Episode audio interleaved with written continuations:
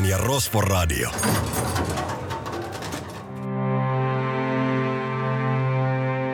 Gallen Gallela, Halonen, Järnefelt, Scherfbeck, Teslev, poimin nimi. Suomesta löytyy mies, joka on taatusti myynyt aidon väärännöksen tältä taiteilijalta. Tervetuloa Jouni Ranta. Joo, kiitos, kiitos. Sä olet Forssan poikia alun perin ja koripallomiehiä.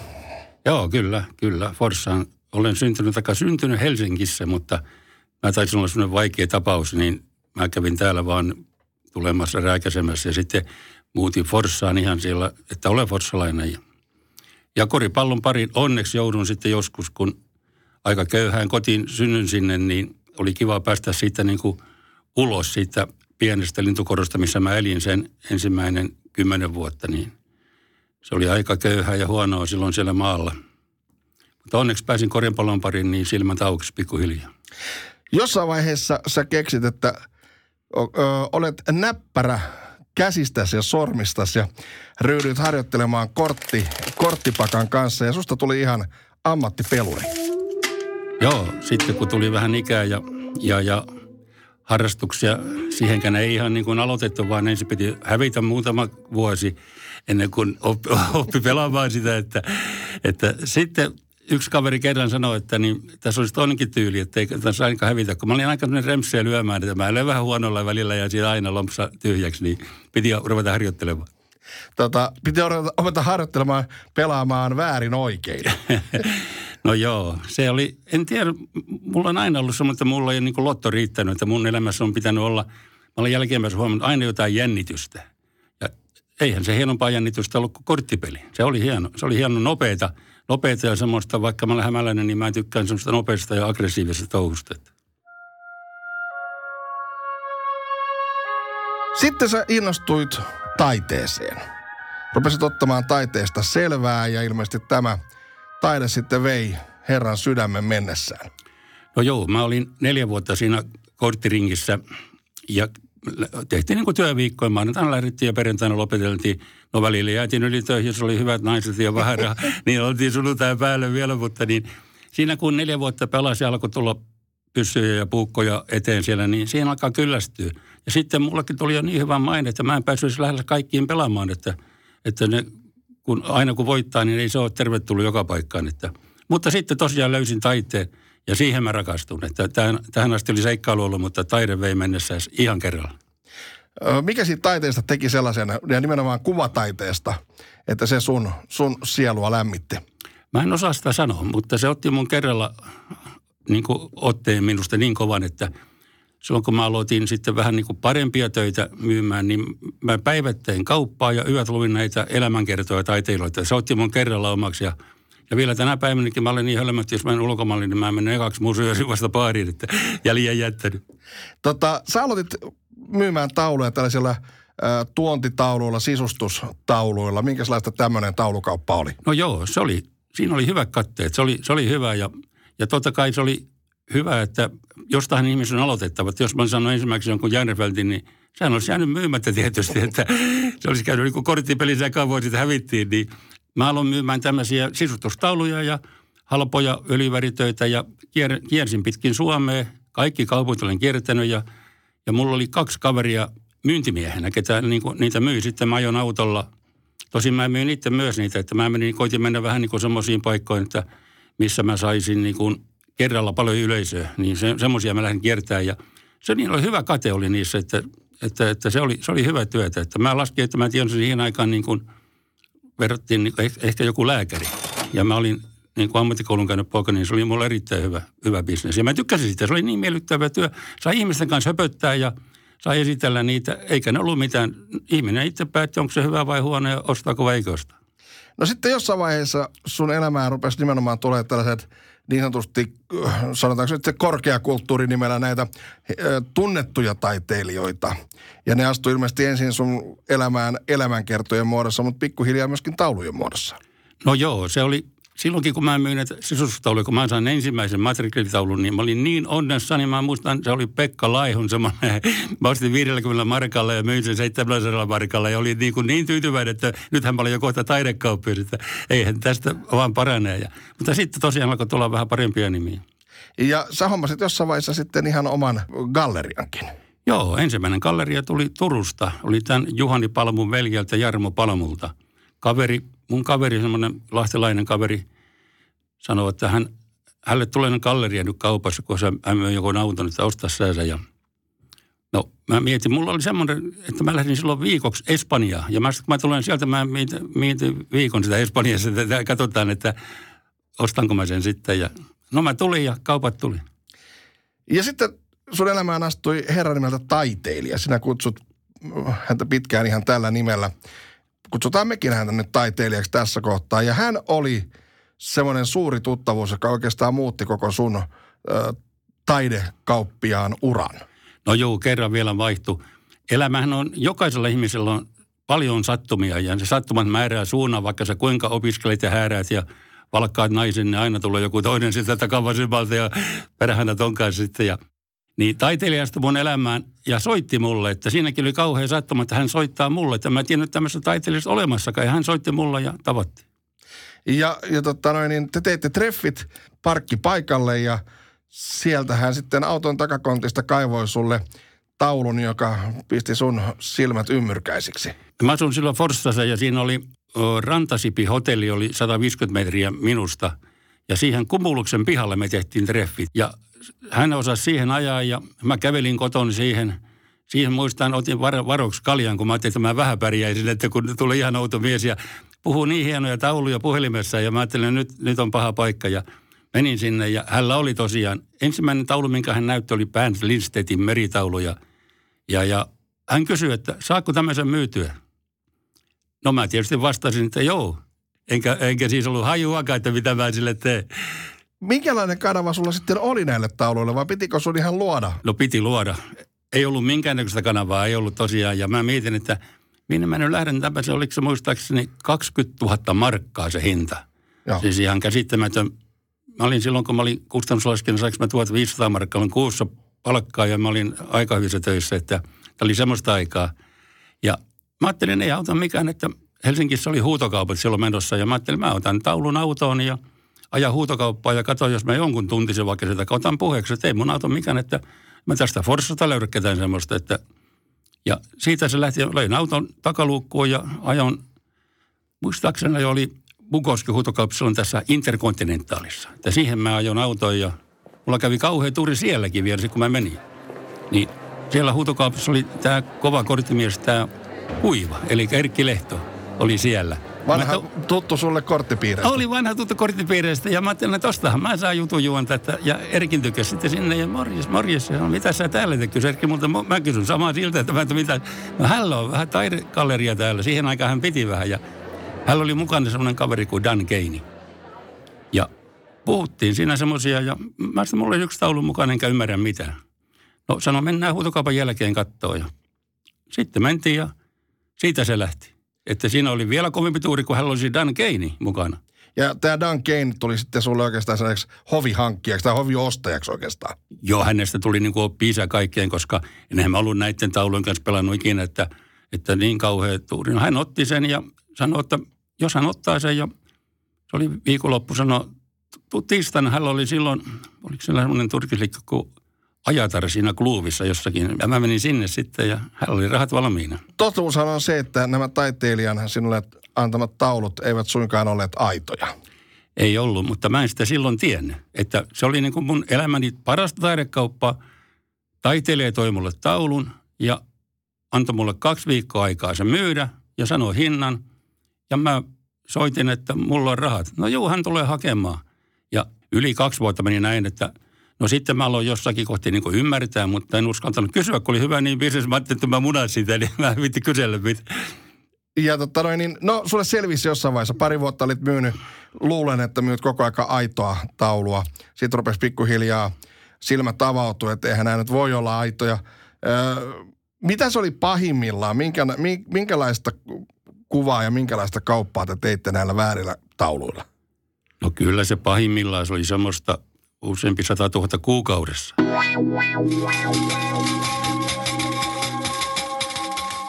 Se oli niin kova myllyä, että se oli siis ihan käsittämätöntä, että, että ja sitten kerran kävin niin, taiteilija tuli Forssaa ja hän oli kuski mukana, hän oli ottanut vähän olutta ja sanoi, mennään tuohon olueelle, kun tämä on hyvin mennyt. Ja siinä hän lipsautti vähän, että, niin, että niin, hän osaa itsekin pikkasen. Siinä mä ajattelin, mä että onko hän näin taitava, mutta kun oli niin hyvin, kun sitten Dan Keini vei aina johonkin museon takia jollekin näytettäväksi, että se ei mennyt vielä suoraan asiakkaalle, vaan Keini aina näytti että jollekin. Hän kertoi mulle, että hän kävi näyttämässä, sanoi, oli hyvä, kaikki kehu sanoi. Että hän oli niin taitava tämä taiteilija.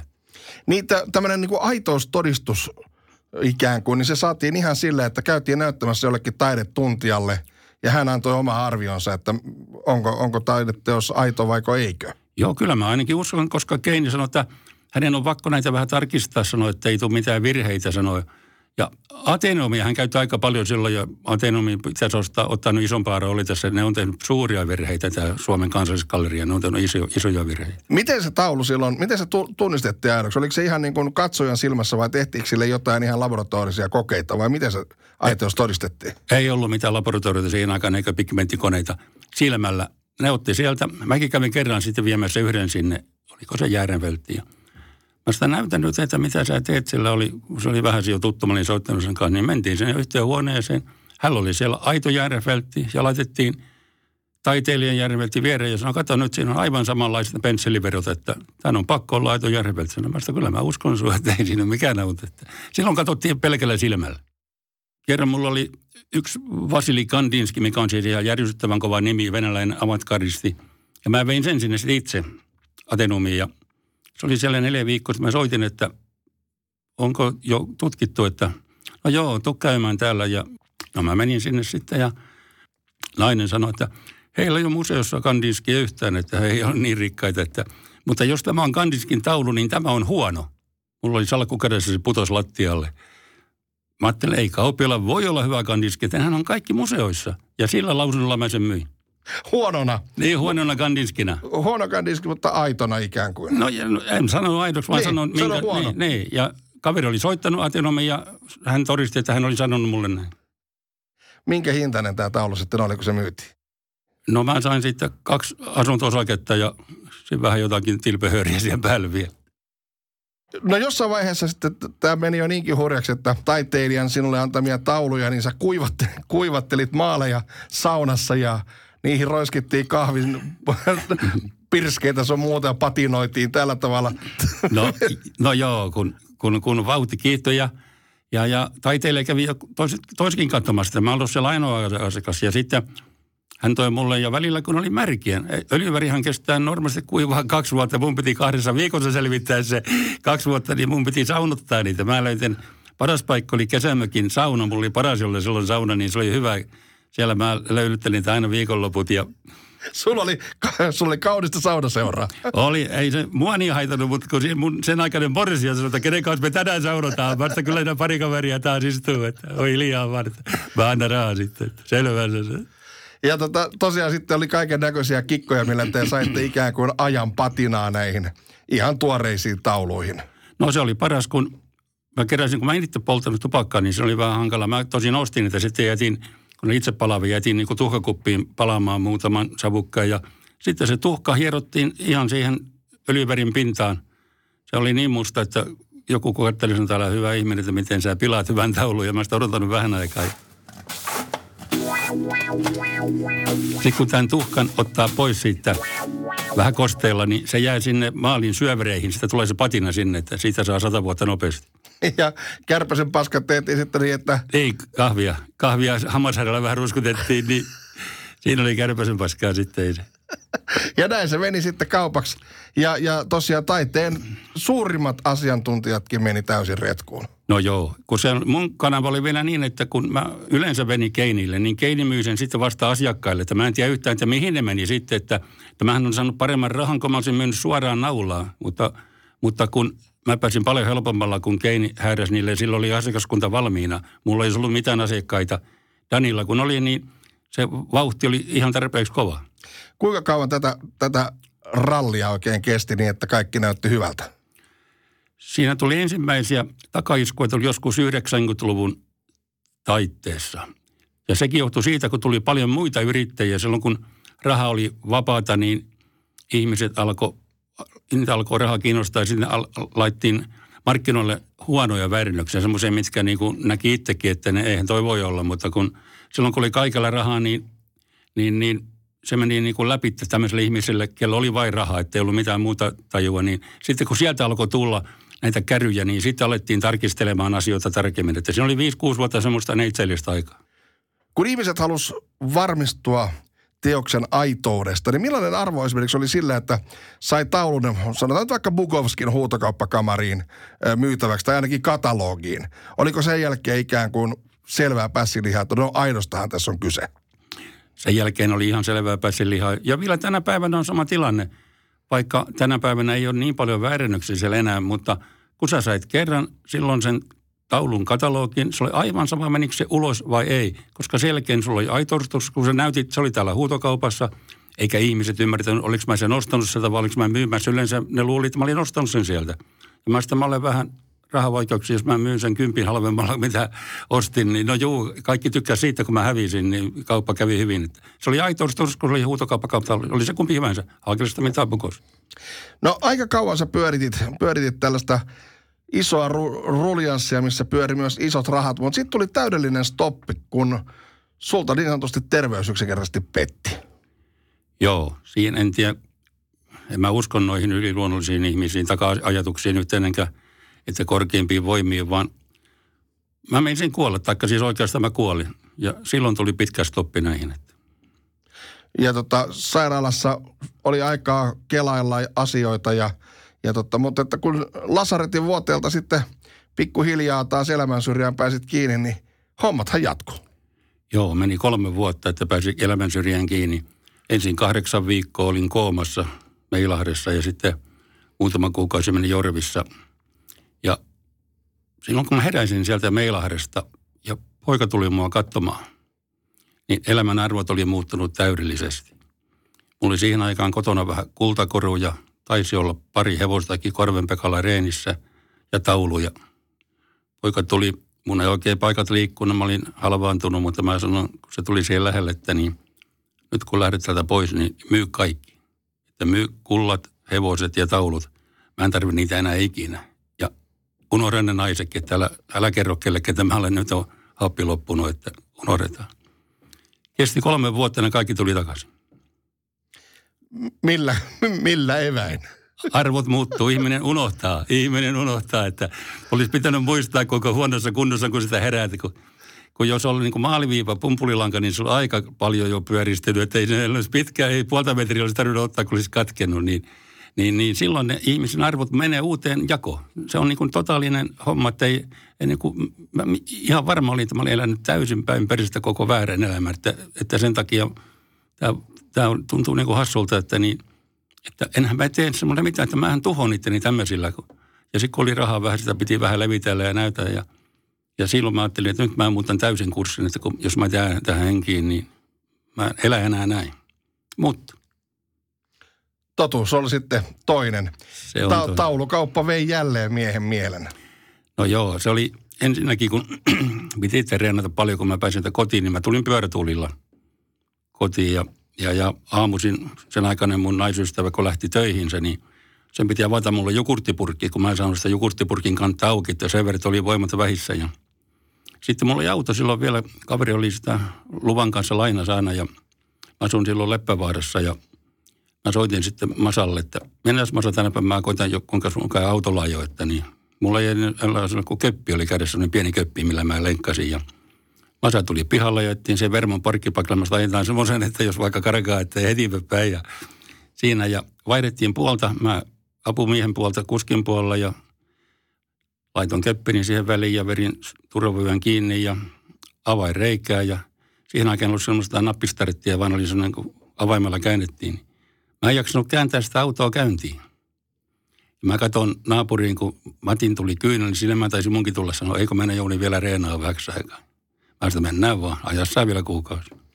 Sä olit itse asiassa hyvin tutulla paikalla Vermon raviradan parkkiksella Sä olet myöskin ravimiehiä, sulla on ollut useita ravihevosia. Tän, tämänkin tyyppistä bisnestä olet pyörittänyt. Joo, kyllä, kyllä. Silloin kun tuli tämä eka lama, 92, koska se oli niin, mä löin pillipussiin ja, ja, ja taulukauppa loppu.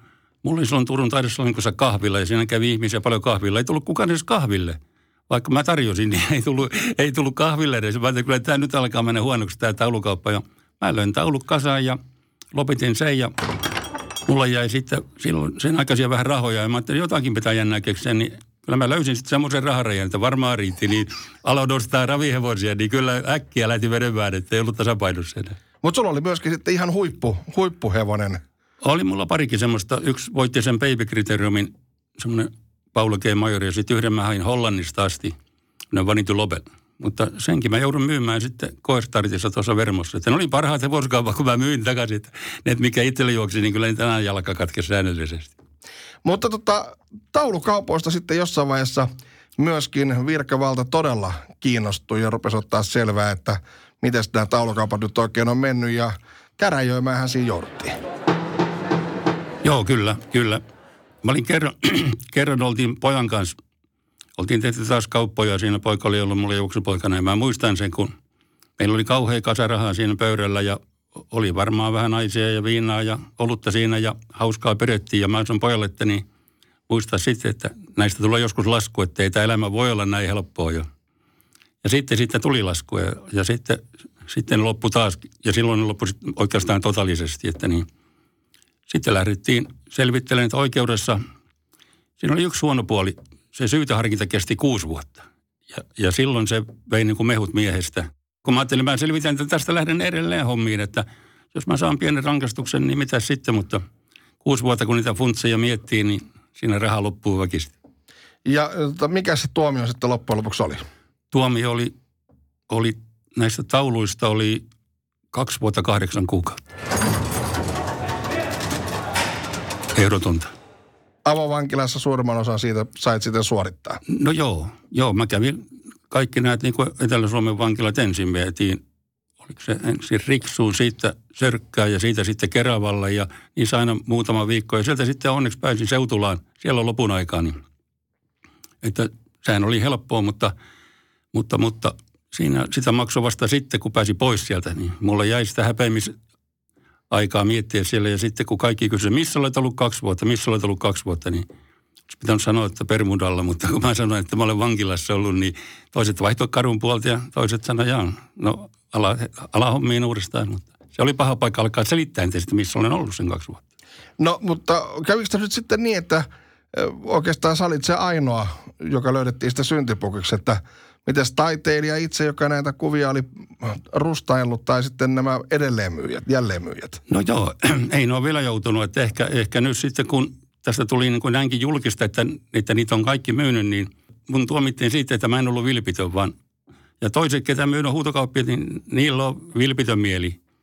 Mutta ehkä nekin on vaan varovaisia tällä hetkellä. Niin siis sanan pari vilpitön mieli, se pyhittää kaiken. Joo, sehän on oikeudellinen termi, että niin, jos oikeudessa tuomitaan samasta asiasta, toisella on vilpillinen mieli, toisella vilpitön, niin toinen häkki heilahtaa ja toinen lähtee paariin.